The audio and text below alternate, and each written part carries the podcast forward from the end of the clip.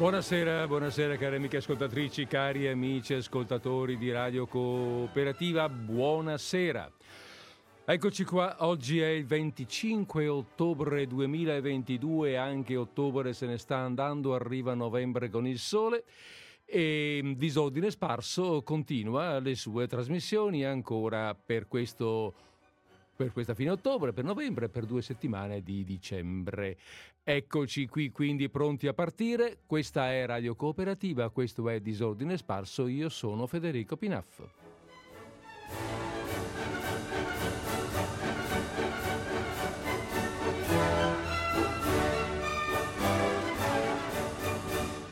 E quest'altro invece era la marcia di Radetzky, ben nota a tutti i nostri ascoltatori perché non c'è martedì che non vada in onda su Radio Cooperativa questa celebre Marz, Marza, la Marza di Radetzky. Bene, eccoci qua ancora una volta riuniti in questa pubblica piazza davanti a questo pubblico um, microfono e voi davanti al vostro privato uh, um, apparecchio radio per il nostro programma di un'ora e mezza del martedì pomeriggio. Bene, cosa facciamo? Cosa ci raccontiamo oggi? Beh, oggi, oggi avrei deciso di parlare e di leggere brani da un libro, un libro molto noto, molto conosciuto eh, eh alle persone più anziane. Oddio, la parola anziane fa sempre un po' effetto, no? Alle persone meno giovani, diciamo, ecco, non proprio i ragazzetti. Mm, eh, però prima di dirvi di che libro si tratta, eh, così vorrei tenervi un pelino in suspense e ehm, eh, delineare un momento il contesto storico, sociale anche, nel quale questo libro si è venuto ad inserire, perché poi in realtà a noi interesserà, a me interesserebbe vedere proprio questo, questo aspetto, no? questo inserimento particolare. E partiamo per fare questo da un famoso modo di dire, un, uh, un motto, un motto che è anche un mito, il famoso, famoso, il famoso scusate, modo di dire italiani, brava gente. Eh, da dove nasce questo, questo, motto mito, mitologico quasi? Ecco, allora, in, perché in realtà, mh, mm, cioè non è, non è una sciocchezza, non è banale chiederselo, perché in realtà se noi andiamo un po' indietro nel tempo, eh, ma dico non tanto, i due o tre secoli, ecco, ehm, di questo mito non si ha proprio notizia nasce improvvisamente. Eh, in realtà mh, mhmm, tra il 7 e l'800 c'è stato un grande movimento in Italia di viaggiatori stranieri che venivano a visitare la eh, mitologia storica, artistica e, e, storica antica dell'Italia, quella sì veramente mitica. E questi viaggiatori che visitavano però il nostro bel paese, nei loro scritti, nelle loro valutazioni, nei diari che usavano tenere, non lasciavano veramente valutazioni molto lusinghiere sui nostri avi. Sì, certo, le rovine, Roma, tutte queste belle cose qui, ma, ma quando parlavano degli italiani, insomma, erano un po' meno lusinghieri, appunto. Ora, non starò qui a riassumerli, eh, star qui a leggere mh, mm, brani, perché non sta neanche bene, di questi, di questi giudizi poco lusinghieri lasciati soprattutto da viaggiatori francesi e tedeschi tra la fine del 1600 e per tutto il 1700. Eh, però, così come riassunto del tutto, per arrivare un po' alla fine del periodo, vi leggo un giudizio tranciante veramente di Giuseppe Mazzini eh, sulla gente italiana e eh, un, un, un, giudizio che è già del 1832. Eh, Mazzini forse è deluso dalle difficoltà che trova lui per trovare sponde operative sul suo pensiero rivoluzionario, chissà, in realtà qualcosa insomma, ha fatto e trovato da questo punto di vista, però lui dice questo, sentite un po' parlando appunto della gente eh, italiana, dice guasta, divisa, diffidente, ineducata, incerta fra la minaccia delle tirannidi e le lusinghe perfide dei molti che, adulandola dell'antica grandezza, l'addormentano, sicché essa non ne tenti una nuova. E tutta la forza dei suoi elementi controbilanciata, annientata dalla mancanza d'unione e di fede. Fede non in senso religioso, ma di fiducia di, di, di sentimento di fiducia in se stessi. Quindi proprio una gente dispersa, un volgo disperso, diceva poi Manzoni in un altro eh, in una sua ode, no? un volgo disperso repente si desta, sì, si desta, in quell'occasione in cui lui descrive, e poi eh, un'occasione di tipo medievale nella quale poi dice, ma voi credete tu tu volgo disperso pensi che questi, questi, cavalieri che arrivano vengono qui per sollevare te e tu ti devi sollevare da solo, loro vengono per se stessi. Um, Manzoni faceva riferimento al Medioevo, ma eh, in realtà faceva un riferimento molto più preciso ai suoi tempi. Anche lui la pensa tutto, tutto sommato come, mm, eh, come, mm, come, Mazzini. E poi c'è un'altra pagina che vi leggo del, dell'abate Gioberti. Un po' più avanti diceva Qual è la nazione moderna che per efficacia di opere ed energia di spirito non vinca l'Italia? Dio buono! Di che cosa di bello e di grande facciamo noi italiani? Quali sono le nostre prodezze di mano e di senno? Dove sono le nostre flotte, le nostre colonie? Ma che parlo di gloria, di ricchezza, di potenza?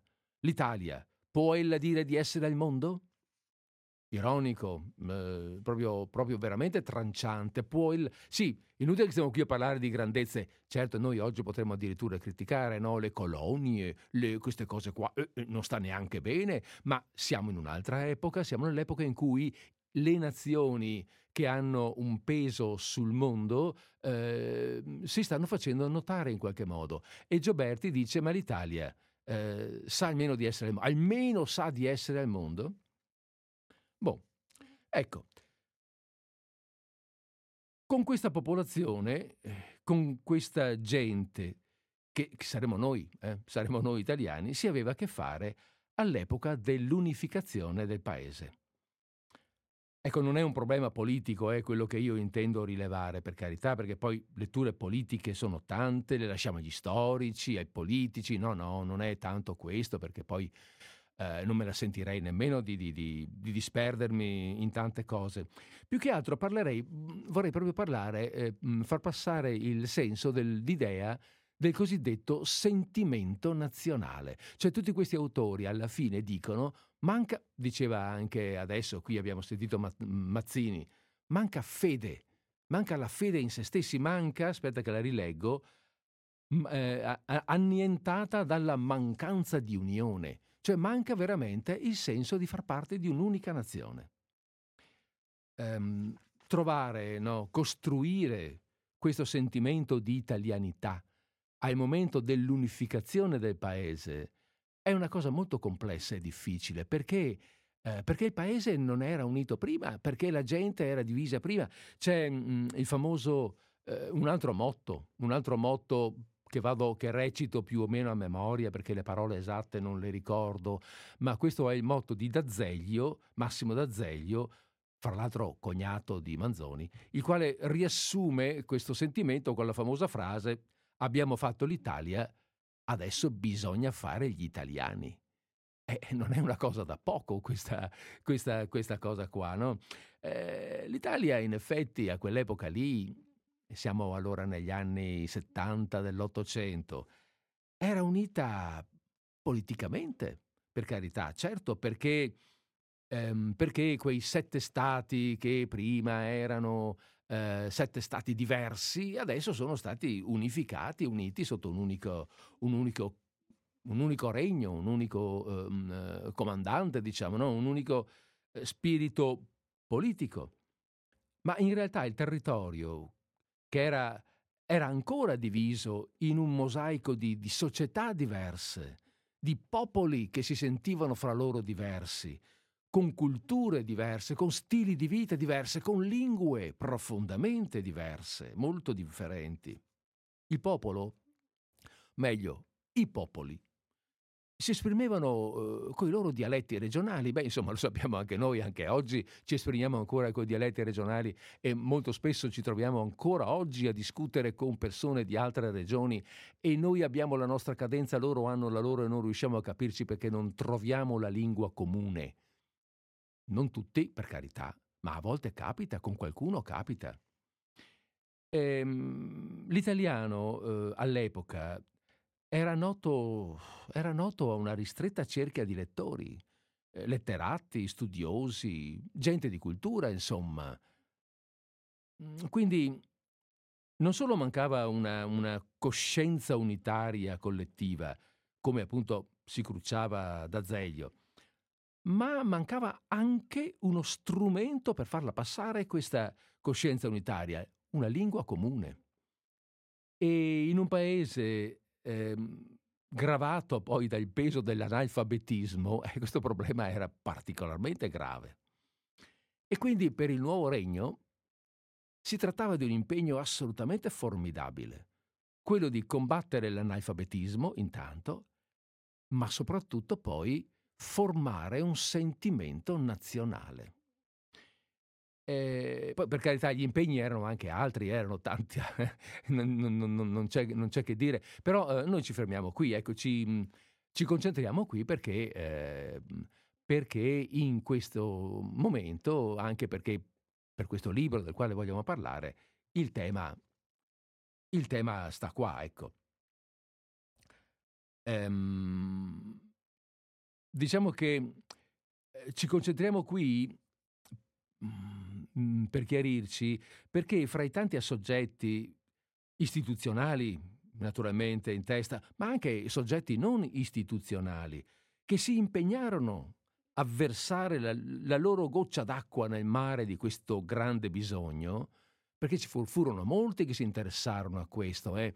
molti ehm, Ehm, molti, molte persone, molti soggetti di cultura, fra virgolette, eh, risorgimentale erano interessate a raggiungere questo obiettivo, anche soltanto spiritualmente, e si impegnarono in questo senso. E fra i tanti ci fu anche quello di cui parliamo oggi, il quale in quel mare del bisogno più che una goccia, diciamolo sinceramente, gettò un'autobotte. Cioè, insomma, una bella secchiata. Per carità, sempre mare era, eh? Adesso non diciamo che questo qui ha rivoltato il mondo, però, però si è fatto fortemente notare. E adesso viene il momento finalmente di dirvi di chi stiamo parlando. Sarete lì tutti seduti sulle spine, me lo immagino, che vi chiedete ma di chi sta parlando questo qua? Beh, ve lo dico dai, stiamo parlando di Edmondo De Amicis e del suo libro Cuore. Perché cuore? Cuore non è semplicemente un esempio di pedagogia piccolo borghese, eh, classista e paternalista, come dice fra l'altro il professor Eco, Umberto. Umberto Eco ha scritto qualcosa di terribile su, su Cuore. Ehm, cioè, alla fine questo libro non è una raccolta mielosa di buoni sentimenti buttati là al popolo che se ne imbrodi su e stia buono. Cuore è stato scritto con un preciso intento educativo. Ci piaccia o no, Cuore, 25 anni dopo l'unificazione, eh, Cuore è stato stampato e uscito nel 1886 quindi 25 anni dopo il famoso 71. No? Eh, Cuore mette in atto una... Eh, non so come dire, è stato un... Eh, mette in atto un'azione, un contributo, ecco, mi mancava la parola, mette in atto un contributo di unificazione letteraria, ma anche di unificazione sociale, descrivendo, perché descrive e, e sostiene sua, con le sue modalità, la coesione delle classi sociali, della coesione delle classi sociali all'interno di, un, di una nuova nazione. Oh, sia chiaro per carità, 1866, l'ottica di De Amicis non è l'ottica socialista moderna, è un'ottica ancora borghese, paternalistica, ma innovativa rispetto all'epoca. Eh, cerca di, mettere, di tirare fuori il riconoscimento dei valori dell'unità della nazione. Il riconoscimento dei valori dell'unità nelle diversità e dei valori delle diversità nell'unità. Mi spiego, mi spiego perché forse qui mi rendo conto che sto diventando un po' concionante, ma vi ricordo ricordo quelli che l'hanno letto e che magari nel tempo se lo sono dimenticati e lo dico a quelli che non l'hanno letto e che quindi non possono esserselo dimenticati, ma semplicemente non lo sanno, che ehm, Cuore è scritto forma, in forma diaristica. È il diario di un ragazzino di terza elementare, che oggi sarebbe la quarta per quanto riguarda l'età, è il, il diario di un ragazzino di terza elementare di eh, Torino, il quale racconta di quello che gli succede durante il suo anno scolastico, giorno per giorno, e ogni tanto c'è l'intervento della letterina del padre o della madre. C'è anche la sorella, mi pare, che una volta mette, ci mette becco. Insomma, che ogni tanto ci scrivono dentro sto diario per dare dei suggerimenti. E eh, in questo diario, nel quale questo bambino, Enrico Bottini si chiama, nel quale questo bambino scrive quello che gli succede dei suoi amici, il maestro, la maestra, la famosa maestrina dalla penna rossa, chi non l'ha sentita nominare, ecco, narra tutte queste storie, ogni mese c'è il racconto mensile, cioè c'è quel racconto che il maestro dà ai ragazzi perché lo leggano, lo studino e, eh, per la loro edificazione. Ebbene, questi racconti mensili, ve ne ricordo qualche titolo, vediamo se ehm, li dico tutti o semplicemente, vabbè, insomma, eh, ne basta qualcuno per esempio, ma c'è il piccolo patriota padovano. C'è la piccola vedetta lombarda, il piccolo scrivano fiorentino, il tamburino sardo, l'infermiere di Tata che è napoletano, sangue romagnolo. Mm, poi c'è Valore Civile che è ambientato a Torino, um, dagli Appennini alle Ande famoso ma il ragazzino è genovese, Naufragio dove il bambino è siciliano e tutta una serie di piccoli eroi, umili perché sono tutti ragazzi e tutti di estrazione popolare, che si fanno carico di rappresentare un sistema di valori forti, riconoscibili, attorno a cui i nuovi italiani appunto si possano riconoscere e unirsi anche idealmente e non solo politicamente. Diversità, dicevo, nell'unità. Sono tutti diversi questi ragazzini, sono tutti di regioni diverse e tutti adesso fanno parte di un'Italia unita. Non è casuale questa scelta di De Amicis. Lo fa apposta, lo fa volutamente, lo fa perché vuole dare un'idea di una nuova nazione e cercare di aiutare chi legge a sentirsi parte di questa nazione assieme a tutti quegli altri dei quali lui narra. E per raggiungere questo risultato, che poi è stato eh, almeno, beh, oddio, se ci guardiamo adesso attorno potremmo dire che siamo tornati indietro, ma, ma ha avuto un forte contributo eh, questo libro.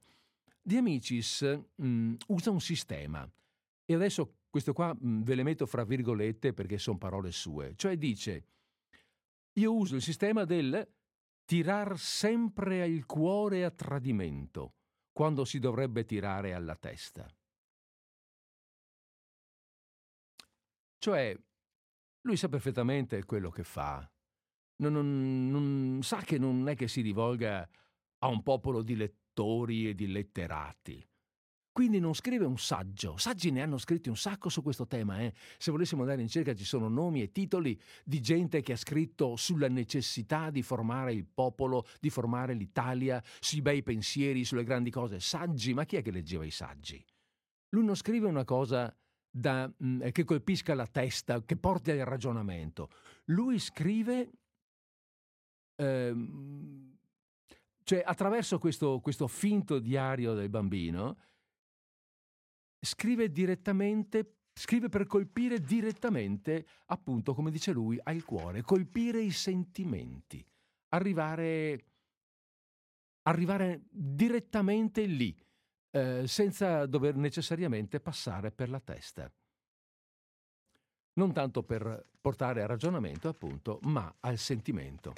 Bene, eh, ecco, questo, eh, mi interessava fare questo, questa presentazione. Adesso vi leggo due, due pagine da cuore che, mh, mm, eh, come dire, mm, sono un po' rappresentative di questa, di questa eh, prefazione che ci ho messo io, insomma, di questa presentazione che ci ho messo.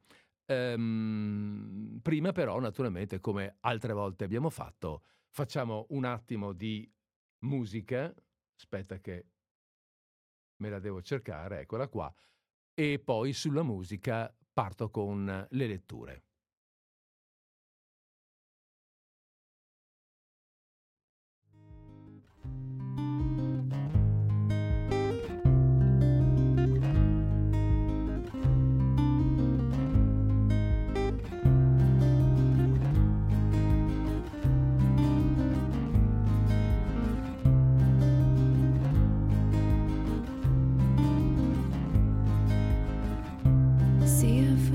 photograph in your hand. Seems the time is stopping now. Do you remember any days? Droplets slipping on the window. We were lying on the couch, and I sang you a lullaby. You slowly took off my clothes, then you smiled.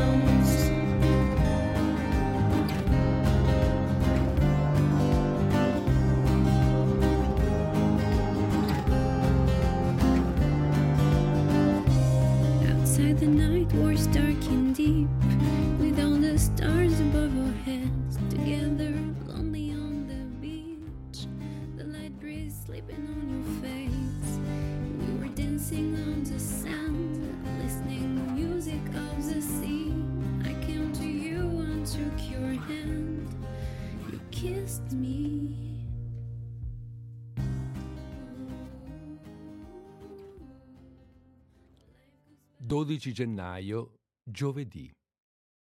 Una bella visita. Ecco uno dei giovedì più belli dell'anno per me. Alle due in punto vennero a casa De Rossi e Coretti con Nelly, il gobbino.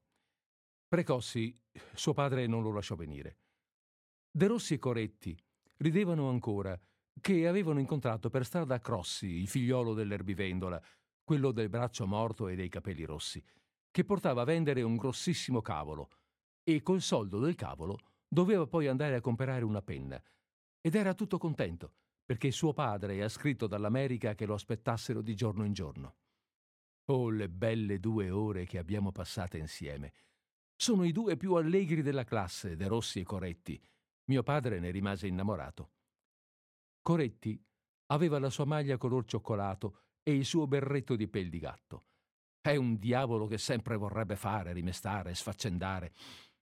Aveva già portato sulle spalle una mezza carrata di legna la mattina presto, eppure galoppò per tutta la casa, osservando tutto e parlando sempre, arzillo e lesto come uno scoiattolo, e passando in cucina Domandò alla cuoca quanto ci fanno pagare la legna e il miriagramma, che suo padre la dà a 45 centesimi.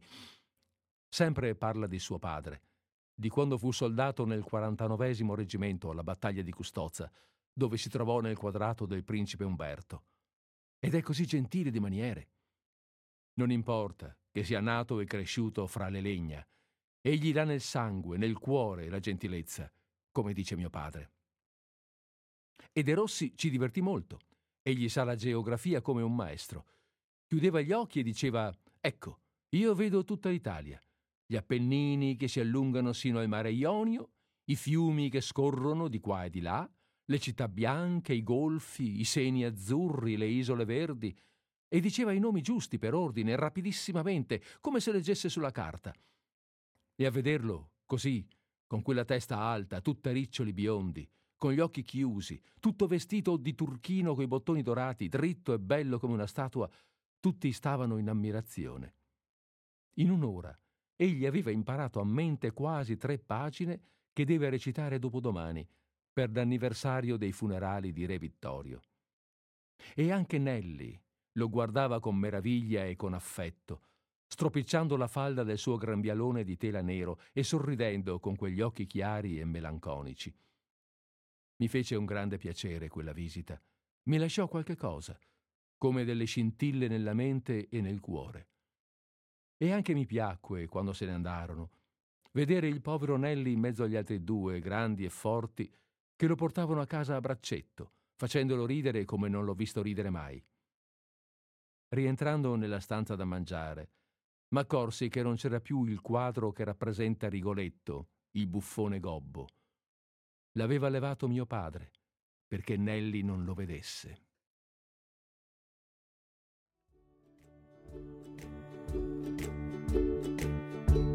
Is no weirdly quiet. I feel a deep pain in my chest. The goldfish keeps staring at me, a smile swims away from me. Do you think it's forever gone?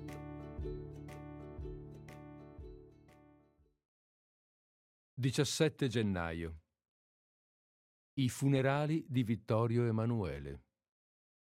Quest'oggi alle due, appena entrato nella scuola, il maestro chiamò De Rossi, il quale s'andò a mettere accanto al tavolino in faccia a noi e cominciò a dire, col suo accento vibrato, alzando via via la voce limpida e colorandosi in viso.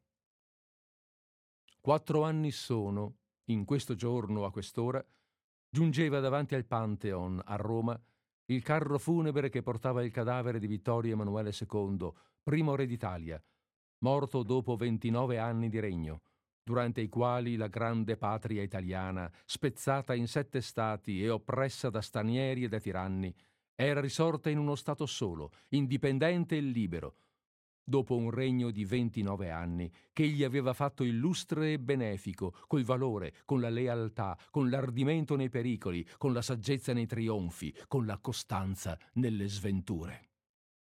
Giungeva il carro funebre, carico di corone, dopo aver percorso Roma sotto una pioggia di fiori, tra il silenzio di un'immensa moltitudine addolorata, accorsa da ogni parte d'Italia, preceduto da una legione di generali e una folla di ministri e di principi, seguito da un corteo di mutilati, da una selva di bandiere, dagli invitati di trecento città, da tutto ciò che rappresenta la potenza e la gloria di un popolo.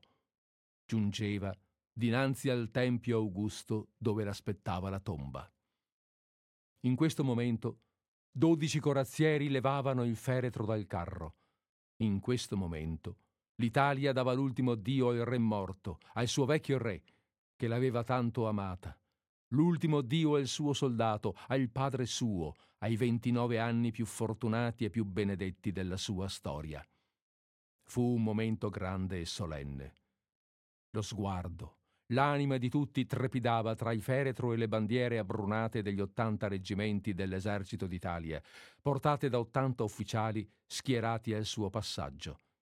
Poiché l'Italia era là, in quegli ottanta segnacoli, che ricordavano le migliaia di morti, i torrenti di sangue, le nostre più sacre glorie, i nostri più santi sacrifizi, i nostri più tremendi dolori.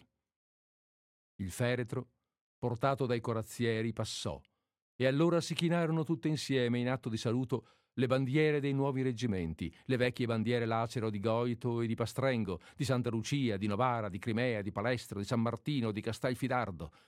Ottanta veli neri caddero, cento medaglie urtarono contro la cassa, e quello strepito sonoro e confuso, che rimescolò il sangue di tutti, fu come il suono di mille voci umane che dicessero tutte insieme Addio, buon re, prode re, leale re tu vivrai nel cuore del tuo popolo finché splenderà il sole sopra l'Italia. Dopodiché le bandiere si rialzarono alteramente verso il cielo e il re Vittorio entrò nella gloria immortale della tomba.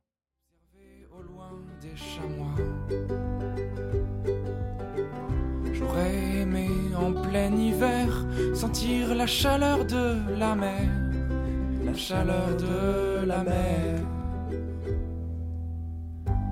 J'aurais voulu à mes côtés un labrador couleur dorée.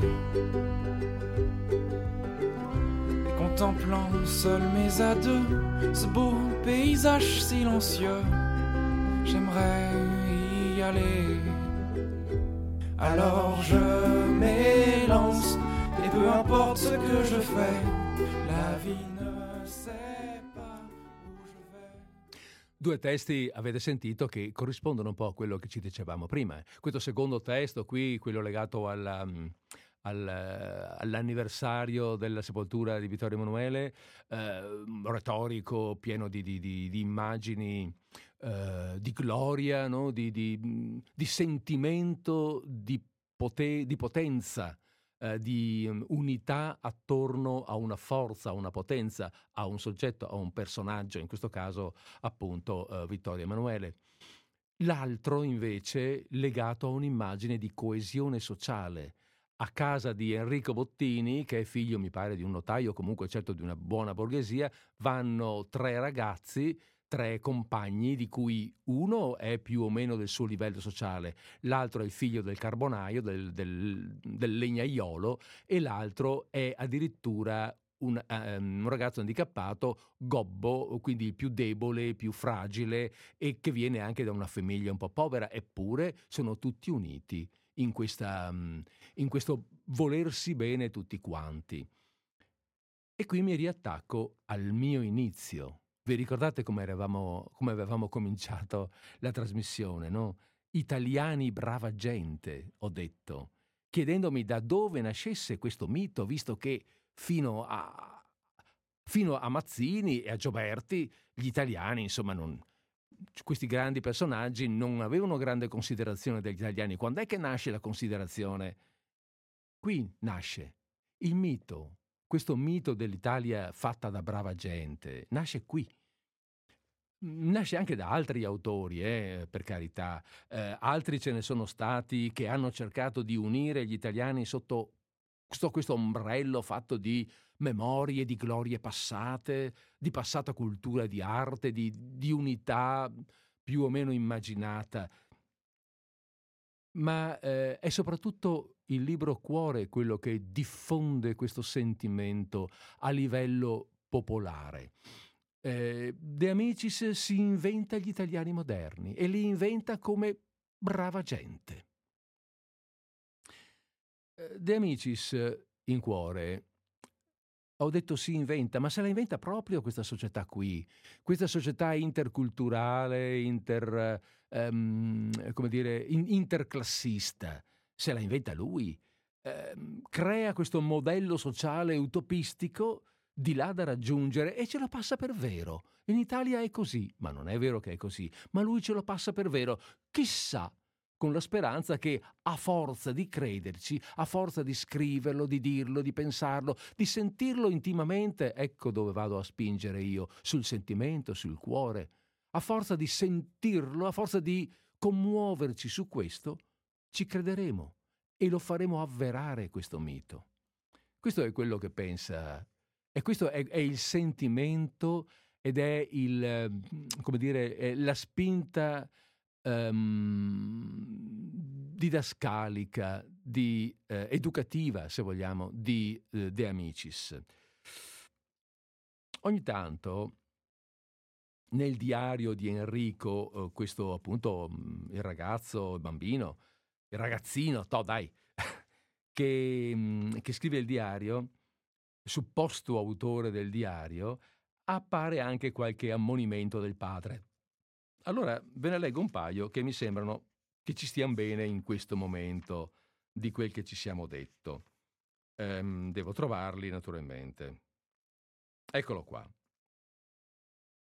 Dice, allora ehm, siamo in, vediamo un po', siamo in dicembre, eh, il, ehm, Enrico scrive il suo diario, a un certo momento si trova queste righe sul diario, sul suo diario scritte dal padre che dice così. Voi festeggiate l'inverno, ma ci sono ragazzi che non hanno né panni, né scarpe, né fuoco. Ce ne sono migliaia i quali scendono ai villaggi con un lungo cammino, portando nelle mani sanguinanti dai geloni un pezzo di legno per riscaldare la scuola.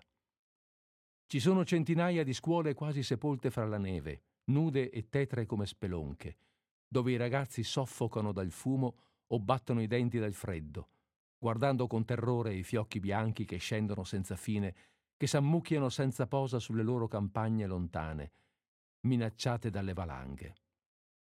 Voi festeggiate l'inverno, ragazzi, Pensate alle migliaia di creature a cui l'inverno porta la miseria e la morte.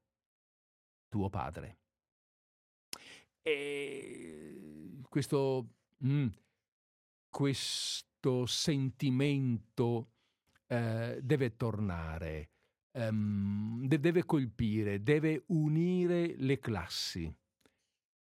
E c'è un altro, eccolo qua, c'è un altro, una, subito dopo un'altra pagina, il, um, hanno ricevuto in casa un altro compagno povero, diciamo, di classe inferiore, di classe sociale inferiore, e che è il figlio del muratore, il quale, il quale ha la giacca sporca di, di, di, di, calce, perché ha la giacca del padre. Eh, non avendo lui bambino una giacca, il padre gli dà la sua, la tira un po' su e insomma eh, arriva così. Ehm... Ah sì, a un certo momento il, ehm, il, ehm, il, il, questo bambino seduto sul sofà sporca un po' il divano. Vabbè, una scena che passa via semplicemente. Quando Enrico narra questa storia, dopo trova queste righe del padre. Lo sai, figliolo, perché non volli che ripulissi il sofà?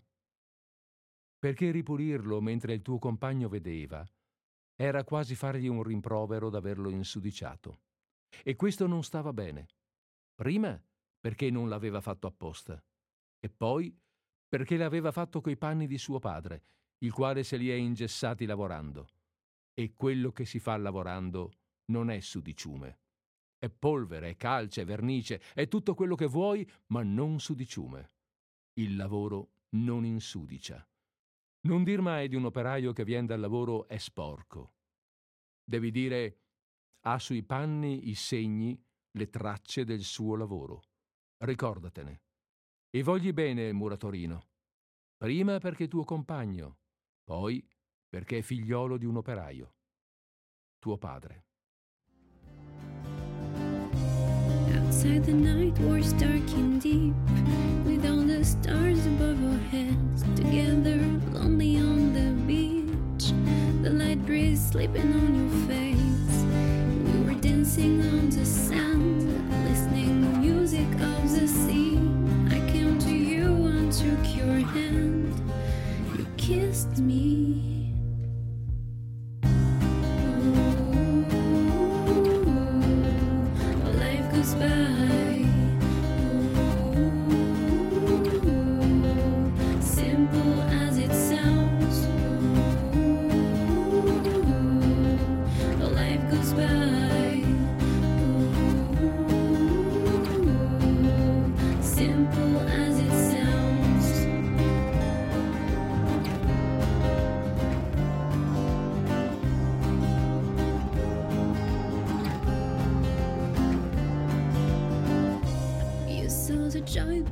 My face in this lovely white summer dress. The time stopped as if we were blessed, and in a whisper you said yes.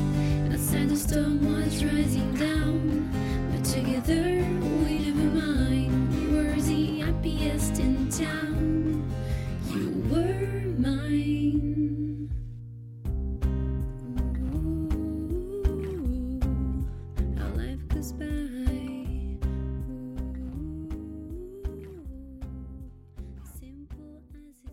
Ecco, allora eh, abbiamo sentito eh, a, a- a proposito di quanto ci stavamo appunto dicendo prima, questo sentimento che cerca di passare il, ehm, il nostro Edmondo. Ehm, De Amicis è portatore di, quest- di un, dire, un socialismo sentimentale filantropico, mm, mettiamola così, e di un sentimento, ecco attenzione, e di un sentimento cattolico popolare, ma il sentimento di tipo cattolico popolare, perché in realtà ehm, è proprio soltanto l'aspetto si- sentimentale, perché il testo, il na- la narrazione è assolutamente laica. In tutto il racconto, in tutto il, ehm, in tutto il, come si chiama, in tutto questo diario che prende, eh, cioè che avviene in una scuola elementare di Torino e che praticamente prende eh, i nove mesi di scuola, cioè, non si nomina mai un prete, una preghiera, la preghiera del mattino. Sono convinto che si facesse a quell'epoca a scuola. Io ai miei tempi mi pare che si facesse. Vuoi che non si facesse prima? Ehm, non si nomina una volta una chiesa, un andare, a, un andare in chiesa. Il, ehm, il, sentimento su cui fa leva De Amicis è un sentimento civile, laico, non religioso. Tant'è vero che le componenti cattoliche mh, eh, osteggiarono a lungo questo libro. Non fu amato. Eh, poi a un certo momento, va bene, ok, si abbandonò e via, dopo tanti anni. Però eh, per lungo tempo fu osteggiato dalla Chiesa, dalle componenti cattoliche. E con questo sentimento, con questo suo modo di, um, uh, di cercare appunto un sentimento unitario, ha costruito il suo mito dell'italiano buono, generoso, magnanimo, patriottico, solidale, addirittura eroico se serve. Perché le narrazioni, soprattutto le narrazioni dei eh, 7, 8, 9, quanti sono racconti mensili, di, mm, di, questi soggetti parlano, di queste cose parlano e poi via via vengono sviluppati e messi in, in diversa eh, luce nella vita di tutti i giorni attraverso il diario, ma il piccolo patriota di qua e il piccolo patriota di là sono piccoli eroi tutti quanti, uniti da questo sentimento eh, da que- da, mm, scusate, da una serie di sentimenti, appunto da generosità, magnano- magnanimità, patriottismo, solidarietà. Pensa un po'. E tutte cose, che, tutte cose che non sono vere, nel senso non è reale, non è l'Italia reale quella che narra um, De Amici, è l'Italia che, alla quale secondo lui si deve tendere. Ah, è, um, sono i nuovi italiani che dovranno essere così quelli vecchi sono quelli che abbiamo sentito prima, DV, quelli che, abbiamo, quelli che ha descritto Mazzini. Quelli nuovi devono essere, vorrebbe De Amici, se vorrebbero altri chiaramente, che fossero così. Io li descrivo, crediamoci, e lo diventeremo. E, mm, e, gli italiani su questo libro in realtà si sono formati, eh? perché dal 1886, che è l'anno di edizione del libro, fino al diciamo i primi anni 60, io dico l'anno 1963, chiaro che non ha senso, però il 1963 è mm, un anno topico per Cuore, per la morte di Cuore, perché è l'anno in cui sul diario minimo di Umberto Eco esce un, um, non so come chiamarle, perché non sono certo dei racconti, esce questa... Um, eh, questo scritto, questo breve scritto, saggio, questo brevissimo saggio su cuore che si intitola L'elogio di Franti, che ehm, diciamo che completa, che definisce proprio la fine di senso di questo libro, diventato ormai vecchio. Negli anni 60 ci sono Uh, gli anni 60 del Novecento sono un po' gli anni della rivoluzione, poi si arriva agli anni fine, fine anni 60, no? 68, 69, ricordiamo, e poi gli anni 70, le BR. Eh, sono gli anni della, delle rivoluzioni eh, anche pr- proprio culturali nel mondo e in Italia, in Europa diciamo, ma nel mondo e in Italia. E, eh, e il libro Cuore finisce il suo compito. Un compito che però è durato una novantina d'anni, 80-90 anni, perché per 80-90 anni i ragazzini italiani si sono formati su quel libro lì. In poche famiglie è mancato quel libro. L'elogio di Franti, mm, eh, l'elogio di Franti di Umberto Eco è l'elogio di, de, del cattivo. Franti è nel, in, in, cuore è appunto il ragazzino, fra virgolette, cattivo, quello violento, quello che fa piangere la mamma, quello che eh, si ribella, quello che mm, non piange mai, che ride del male degli altri, insomma è proprio il negativo. E, e ecco invece scrive proprio l'elogio di Franti, dice quello che spezza, quello che, quello che, l'unico personaggio vero di tutti i di tutti i racconti, di tutti quegli altri che appaiono in, eh, nel libro Cuore. Ma lasciamo stare lasciamo stare perché quello è il, momento, è il momento storico in cui effettivamente anche Cuore ha finito la sua storia. Forse oggi non ha più moltissimo da dire da quel punto di vista, o forse anche sì, questo ognuno di noi mm, la pensa come crede, ecco, non è che qui ci mettiamo a fare, come dire, delle disquisizioni e vogliamo avere ragione o torto. Diciamo che in quel momento storico lì eh, Cuore non, non, aveva più senso e quella, mm, quel breve saggio di Eco lo decretò in maniera formale. Bene, ehm, come dire, è così. Eh, è vero che mi sono preso qui una nota, ha perso senso il libro che da allora non so se abbia avuto quante ehm, ancora riedizioni, ma sicuramente molto meno, molto, molto, molto meno letto di prima.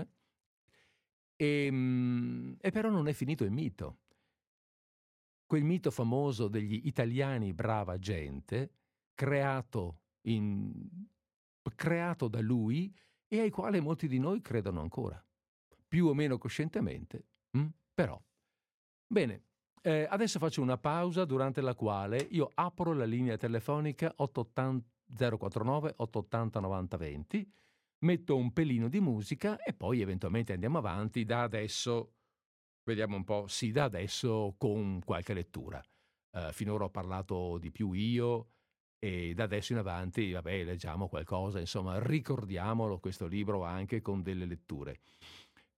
Ehm, metto un po' di musica, allora la linea telefonica 049 880 90 20 è aperta per qualche minuto, dopodiché eh, la richiudo per, per leggere.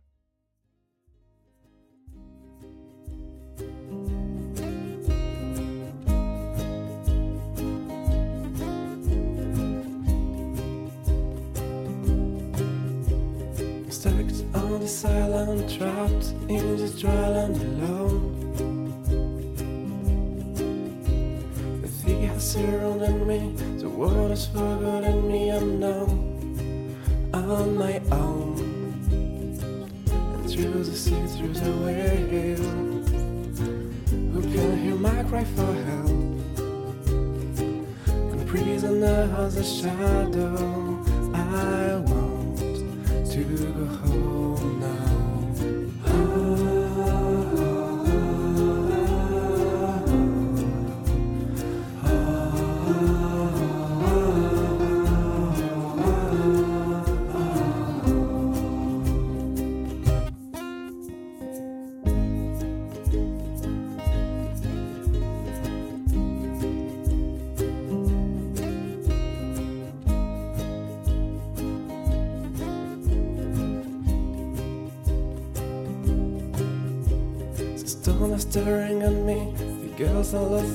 me, I'm safe.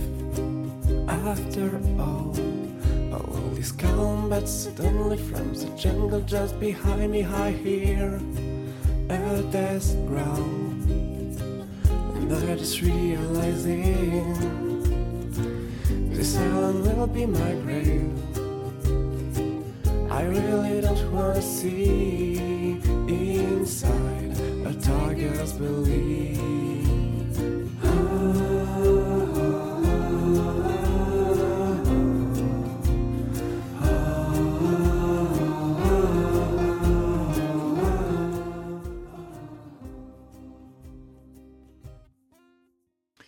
Bene, allora adesso vi leggo in due puntate, si fa per dire, la storia di Precossi, il figliolo del fabbro ferraio.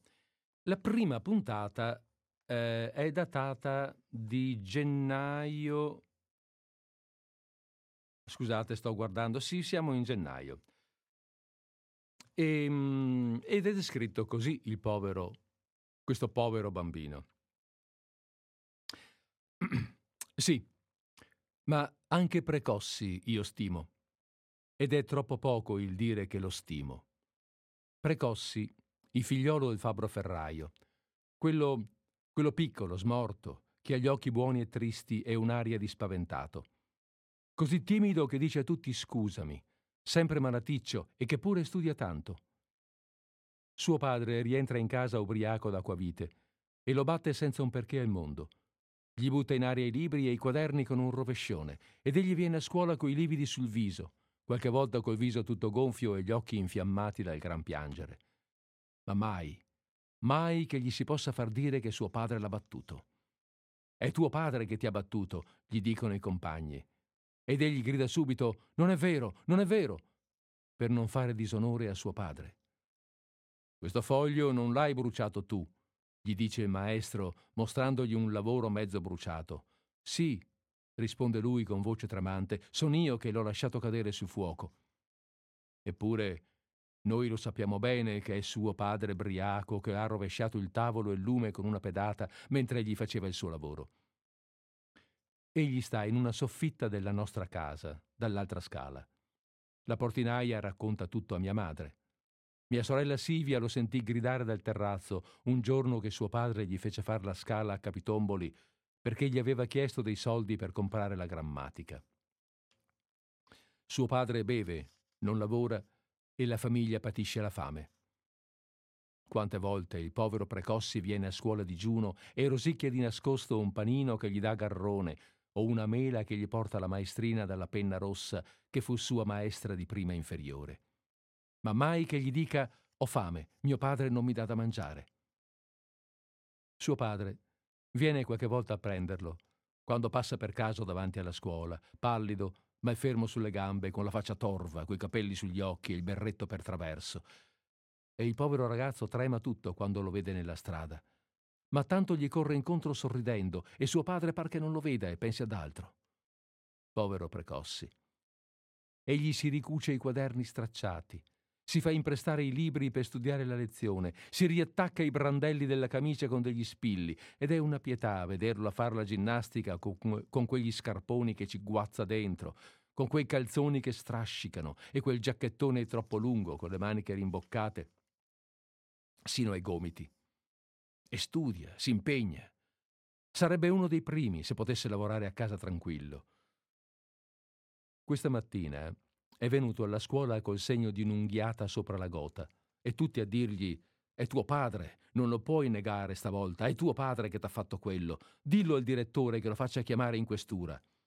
Ma egli si alzò tutto rosso, con la voce che tremava dallo sdegno. Non è vero, non è vero, mio padre non mi batte mai. Ma poi, durante la lezione, gli cascavano le lacrime sul banco e quando qualcuno lo guardava si sforzava di sorridere per non parere povero Precossi. Domani verranno a casa mia De Rossi, Coretti e Nelli. Io voglio che anche lui venga. E voglio fargli far merenda con me, regalargli dei libri, mettere sottosopra la casa per divertirlo e impirgli le tasche di frutta, per vederlo una volta contento, povero Precossi, che è tanto buono e ha tanto coraggio. Ecco, questo è Precossi e il padre. Però le cose vanno a finire meglio. Perché questo, questo accadeva in, vi ho detto, in gennaio, più avanti, in febbraio, il 18 per la precisione, eh, c'è un altro racconto legato a, ancora a Precossi, dal titolo L'officina. Precossi venne ieri sera a rammentarmi che andassi a vedere la sua officina, che è sotto nella strada, e questa mattina, uscendo con mio padre, mi vi feci condurre un momento. Mentre noi ci avvicinavamo all'officina, ne usciva di corsa Garoffi con un pacco in mano, facendo svolazzare il suo gran mantello che copre le mercanzie. Ah, ora lo so dove va a raspare la limatura di ferro che vende per dei giornali vecchi quel trafficone di Garoffi. Affacciandoci alla porta, vedemmo Precossi, seduto su una torricella di mattoni, che studiava la lezione col libro sulle ginocchia. S'alzò subito e ci fece entrare.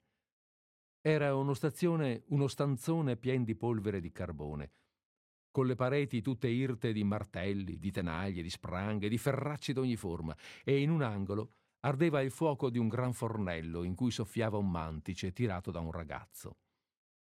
Precossi padre era vicino all'incudine e un garzone teneva una spranga di ferro nel fuoco. Ah, eccolo qui, disse il fabbro appena ci vide levandosi la berretta. Il bravo ragazzo che regala i treni delle strade ferrate. È venuto a vedere un po' a lavorare, non è vero? Eccolo servito sul momento. E dicendo questo sorrideva. Non aveva più quella faccia torva, quegli occhi biechi dell'altre volte. Il garzone gli porse una lunga spranga di ferro arroventata da un capo e il fabbro l'appoggiò sull'incudine. Faceva una di quelle spranghe a voluta per le ringhiere, a gabbia dei terrazzi.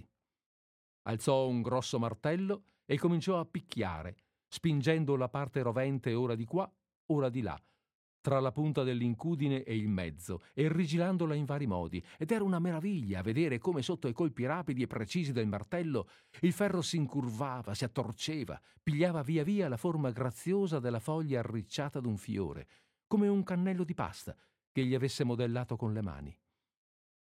E intanto il suo figliolo ci guardava con una certa aria altera, come per dire Vedete come lavora mio padre. Ha visto come si fa il signorino? mi domandò il fabbro quando ebbe finito, mettendomi davanti la spranga che pareva il pastorale d'un vescovo. Poi la mise in disparte e ne ficcò un'altra nel fuoco. Ben fatto davvero, gli disse mio padre, e soggiunse. Dunque si lavora, eh? La buona voglia è tornata. È tornata sì, rispose l'operaio asciugandosi il sudore e arrossendo un poco. E sa chi me l'ha fatta tornare? Mio padre finse di non capire. Quel bravo ragazzo, disse il fabbro, accennando il figliolo col dito. Quel bravo figliolo là, che studiava e faceva onore a suo padre, mentre suo padre faceva baldoria e lo trattava come una bestia. Ah, quando ho visto quella medaglia. Ah, il piccinetto mio, alto come un soldo di cacio, vieni un po' qua che ti guardo bene nel muso. Il ragazzo corse subito il fabbro lo prese e lo mise diritto sull'incudine, tenendolo sotto le ascelle. Gli disse: Pulite un poco il frontispizio a questo bestione di babbo. E allora Precossi coprì di baci il viso nero di suo padre, finché fu anche lui tutto nero. Così va bene, disse il fabbro, e lo rimise a terra. Così va bene davvero, Precossi, esclamò mio padre contento. E, detto arrivederci al fabbro e al figliolo, mi condusse fuori.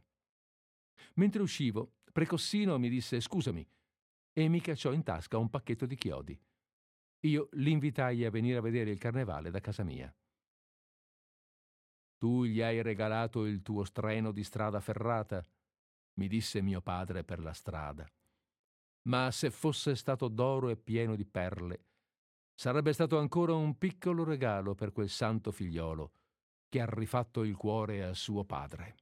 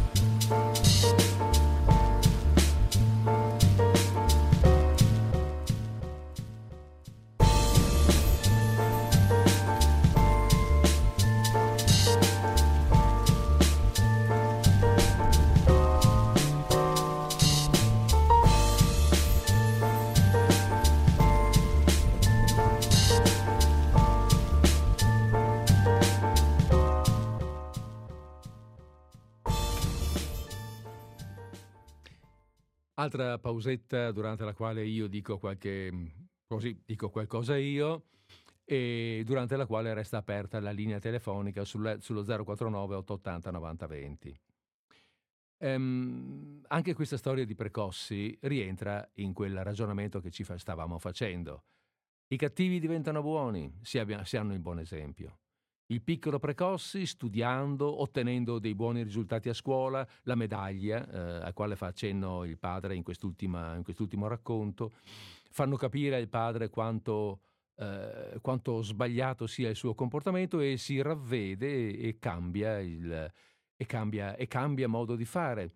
Certo avete notato il paternalismo della situazione con il signore, padre di Enrico Bottini, che va lì e dice allora vi è tornata la voglia di lavorare, cioè insomma è, è una posizione diversa, è una posizione superiore, cioè le, le, le, ehm, le classi sociali si avvicinano, certo, ma ehm, come dire, c'è sempre questa forma di paternalismo e questa distanza che comunque rimane. Però poi vi leggerò, eh, vi, vi leggerò una riga, eh, pardon, vi leggerò un'altra, un'altra, un altro brano del padre che entra proprio in questo tema e lo chiarisce meglio proprio con le parole dell'autore.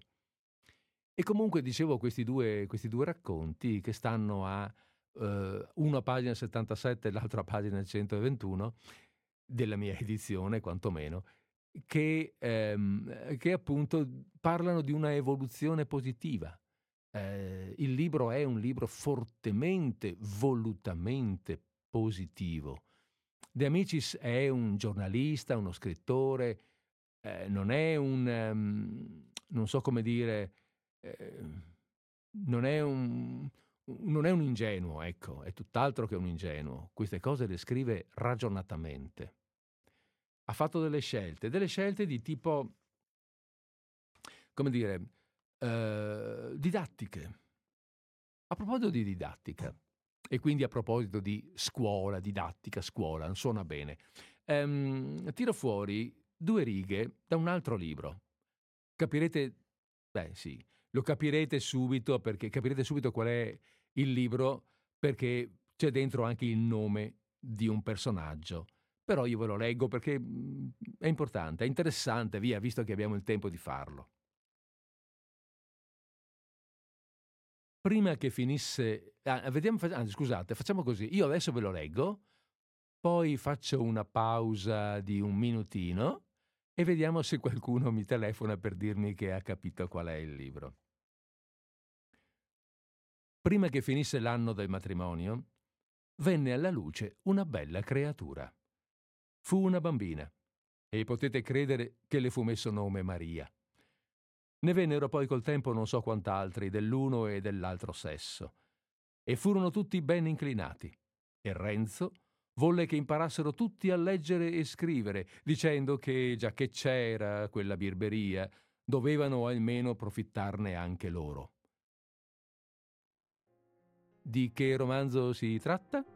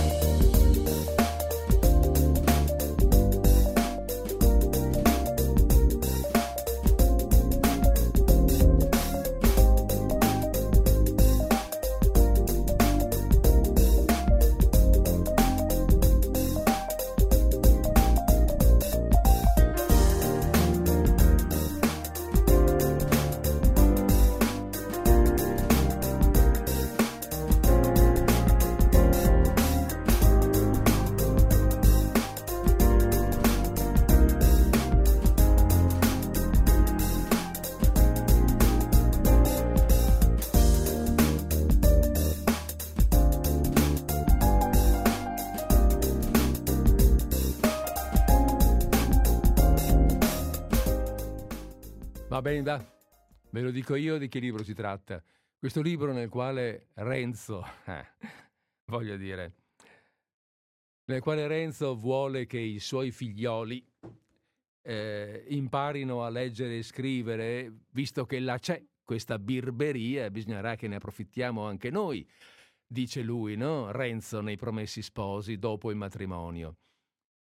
Perché nomino i Promessi Sposi? Beh, per due motivi. Perché ehm, De Amicis è un grandissimo ammiratore di Manzoni, narra anche in, un suo, in una sua, non mi ricordo, ehm, in una sua memoria di esserlo andato a trovare una volta, di avere pianto per l'emozione davanti a lui quando l'ho visto, e perché eh, in un certo senso Cuore si allaccia proprio a questa diciamo in un certo senso, eh, in senso lato, si allaccia proprio a questo finale manzoniano, dove Manzoni dice appunto, lo rileggo, le ultime righe, Renzo volle che imparassero tutti a leggere e scrivere, dicendo che, già che la c'era, questa birberia, dovevano almeno approfittarne anche loro. eh, la birberia sarebbe, eh, sarebbe appunto il fatto di saper leggere e scrivere, già che bisogna, già che, già che c'è questa invenzione un po' birbante con la quale, vi ricordate, dice Renzo, a me mi, ha, a me mi hanno fregato perché la zecca Garbugli, perché tutte le carte che sono girate, perché quando mi hanno arrestato e le carte, le note le, e le grida e io che non so leggere o che a malapena sapevo compitare poco più che il mio nome, non ho mai saputo difendermi, già che c'è questa cosa, bisogna che anche noi delle classi inferiori impariamo a leggere e scrivere. Questo dice Manzoni.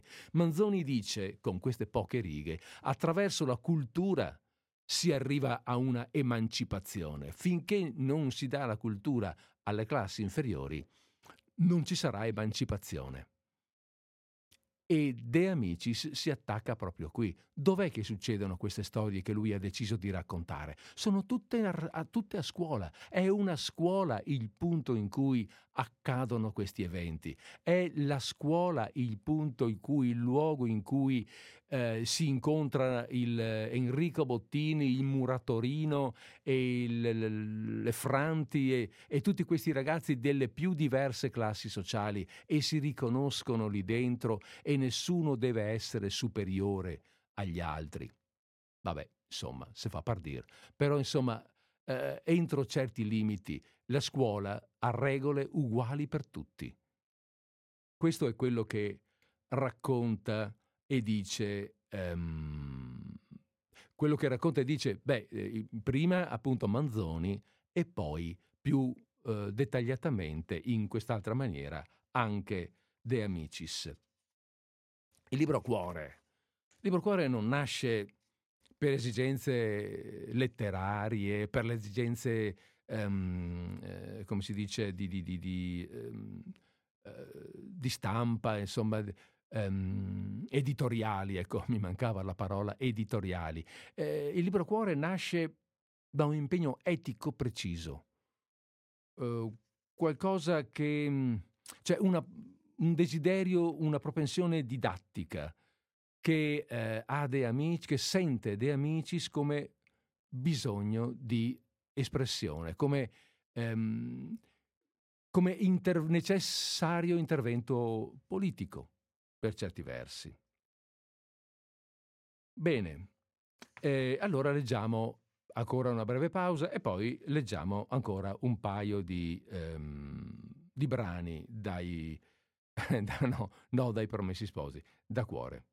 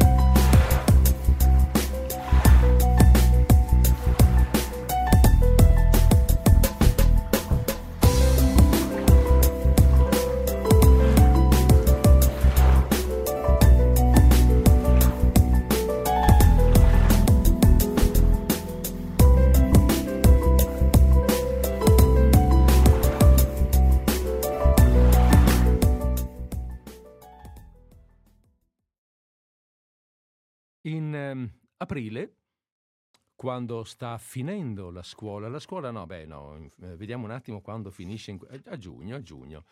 In aprile ehm, Enrico si ammala e tutti i suoi compagni lo andranno a trovare a casa, lui si commuove per questo e ha un pensiero, gli viene un pensiero e scrive queste cose qui um, mi fa triste, pensando ai suoi compagni che appunto lo sono venuti a trovare e gli hanno dato queste prove di amicizia. Dice, Mi fa tristezza ora a pensare che un giorno ci separeremo. Con De Rossi, con qualche altro, continueremo a fare gli studi insieme, forse. Ma tutti gli altri? Una volta finita la quarta, addio. Non ci vedremo più. Non li vedrò accanto al mio letto quando sarò malato. Carrone, Precossi, Coretti, tanti bravi ragazzi, tanti buoni e cari compagni. Mai più. De Rossi, eh, col quale potrebbe continuare a fare le scuole insieme, è uno della sua classe sociale. Ma Garrone, Precossi, Coretti, sono, beh, Precossi l'abbiamo sentito, il figlio del fabbro ferraio, Garrone è un altro figlio di operai e così Coretti. No, Coretti è figlio dell'erbivendora, mi pare, cioè tutta gente di classe sociale inferiore, per cui lui dice vi perderò, siamo stati amici, ma vi perderò. E lì sotto si trova la paginetta del padre che eh, lo stesso giorno, giovedì 20 aprile, aggiunge queste righe. Perché Enrico mai più? Questo dipenderà da te. Finita la quarta tu andrai al ginnasio ed essi faranno gli operai. Ma rimarrete nella stessa città, forse per molti anni. E perché allora non avrete più a rivedere? Quando tu sarai all'università o al liceo, li andrai a cercare nelle loro botteghe e nelle loro officine. E ti sarà un grande piacere di ritrovare i tuoi compagni d'infanzia, uomini, al lavoro. Vorrei vedere che tu non andassi a cercare Coretti e Precossi dovunque fossero. Tu ci andrai e passerai delle ore in loro compagnia e vedrai, studiando la vita e il mondo, quante cose potrai imparare da loro che nessun altro ti saprà insegnare e sulle loro arti e sulla loro società e sul tuo paese. E bada che se non conserverai queste amicizie, sarà ben difficile che tu ne acquisti altre simili in avvenire, delle amicizie, voglio dire, fuori della classe a cui appartieni. E così vivrai in una classe sola. E l'uomo che pratica una sola classe sociale è come lo studioso che non legge altro che un libro.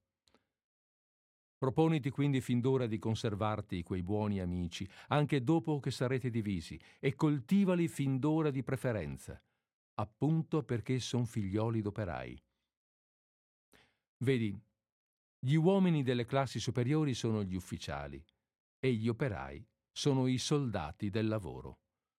Ma così nella società come nell'esercito, non solo il soldato non è men nobile dell'ufficiale, perché la nobiltà sta, per, sta nel lavoro e non nel guadagno, nel valore e non nel grado.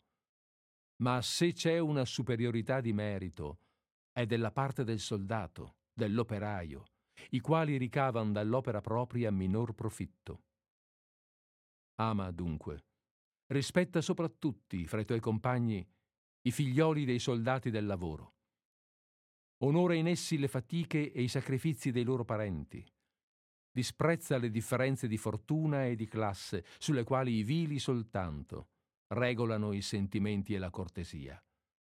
Pensa che uscì quasi tutto dalle vene dei lavoratori delle officine dei campi, il sangue benedetto che ci ha redento la patria. Ama Garrone, ama Precossi, ama Coretti, ama il tuo muratorino, che nei loro piccoli petti di operai chiudono dei cuori di principi e giura a te medesimo che nessun cangiamento di fortuna potrà mai strappare queste amicizie infantili dall'anima tua.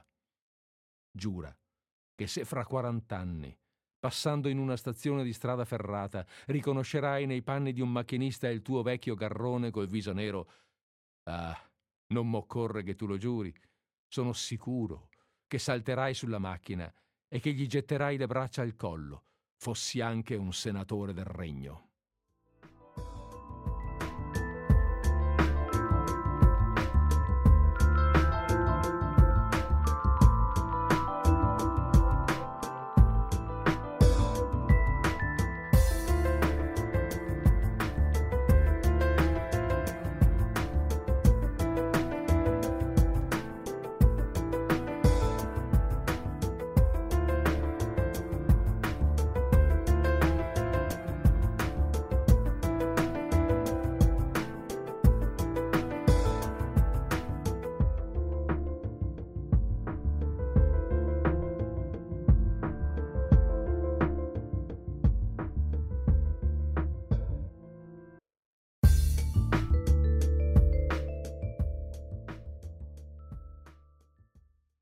Beh, ecco, non occorre che io stia qui a sottolineare tutti gli aspetti che oggi troviamo passati, negativi, che oggi non, non, non, non riusciremo nemmeno a, a, non riusciamo nemmeno proprio ad accettare questo sentimento, questo, non lo so, soprattutto questo paternalismo che grava pesante sul, sul sentire. Non ci sono santi, eh? Eh, c'è poco da fare, le classi sono divise.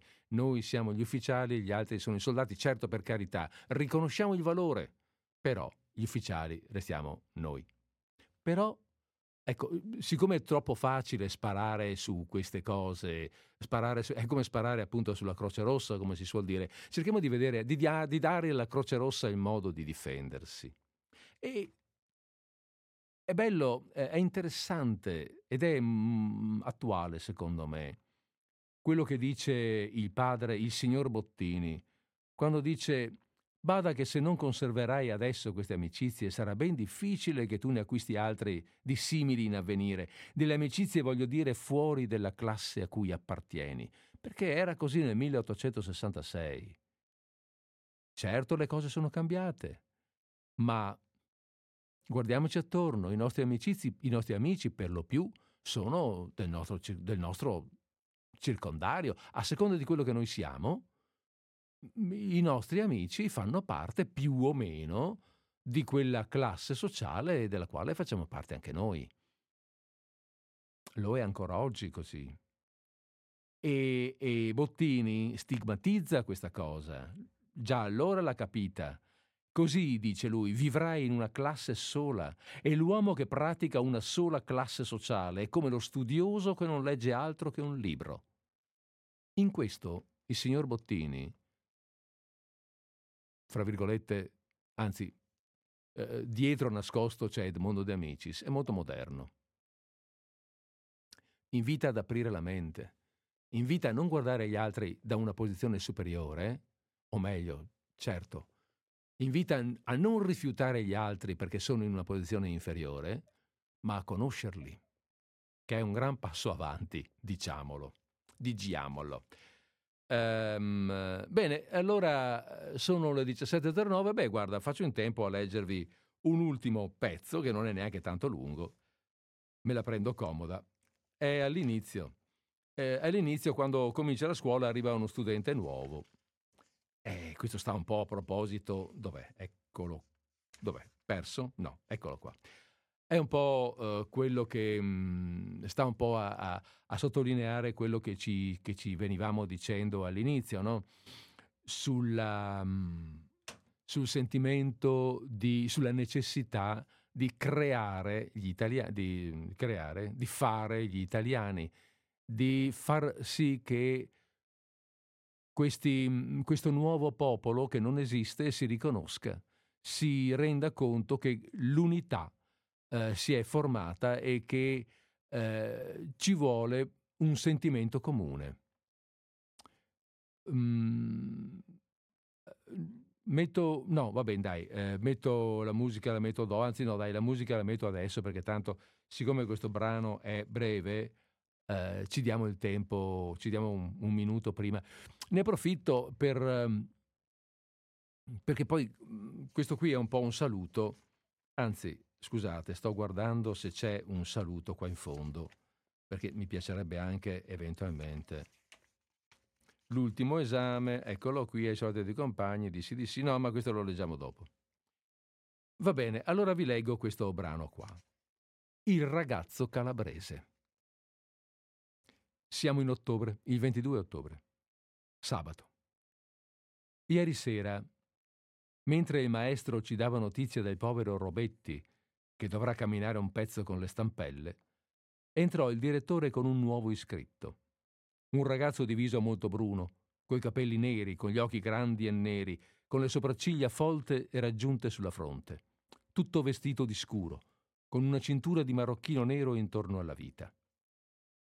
Il direttore, dopo aver parlato nell'orecchio al maestro, se ne uscì, lasciandogli accanto il ragazzo, che guardava noi con quegli occhioni neri come spaurito. Allora il maestro gli prese una mano e disse alla classe, Voi dovete essere contenti. Oggi entra nella scuola un piccolo italiano nato a Reggio di Calabria. a più di 500 miglia di qua. Vogliate bene al vostro fratello venuto di lontano. Egli è nato in una terra gloriosa, che diede all'Italia degli uomini illustri e le dà dei forti lavoratori e dei bravi soldati, in una delle più belle terre della nostra patria, dove son grandi foreste e grandi montagne, abitate da un popolo pieno di ingegno e di coraggio. Vogliategli bene, in maniera che non s'accorga di essere lontano dalla città dove è nato. Fategli vedere che un ragazzo italiano, in qualunque scuola italiana metta piede, vi trova dei fratelli. Detto questo, s'alzò e segnò sulla carta murale d'Italia il punto dove è il Reggio di Calabria. Poi chiamò forte. Ernesto De Rossi, quello che ha sempre vinto il primo premio. De Rossi s'alzò. Vieni qua, disse il maestro. De Rossi uscì dal banco e s'andò a mettere accanto al tavolino in faccia al calabrese. Come primo della scuola, gli disse il maestro, dà l'abbraccio del benvenuto in nome di tutta la classe al nuovo compagno.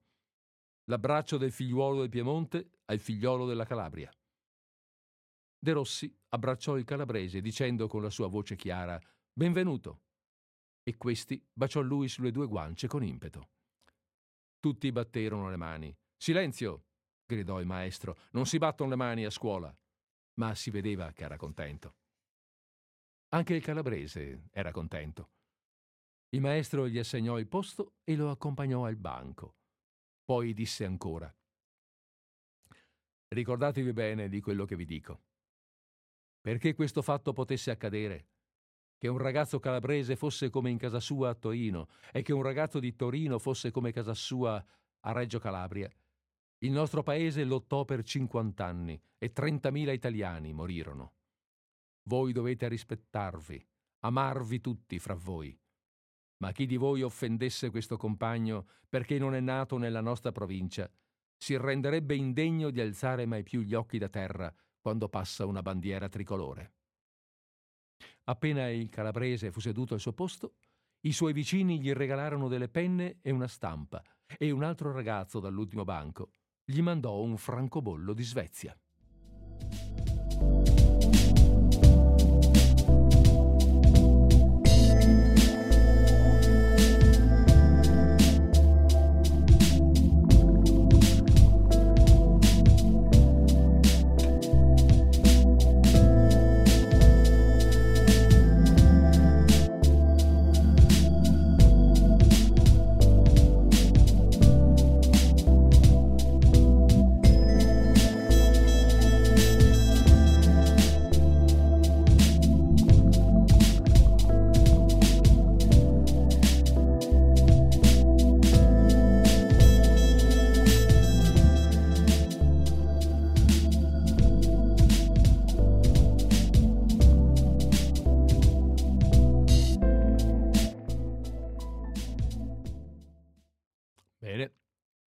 Allora, eh, siamo ormai verso la conclusione. Voi ricordate, immagino, spero, ehm, che qualcuno sia rimasto in ascolto, che magari eh, si ricordi che ci tengo a dirlo, a ricordarlo, no? che quest'anno, questo è l'ultimo, stiamo chiudendo con disordine sparso, l'anno prossimo non andrà più in onda questo programma in diretta, io mi ritiro.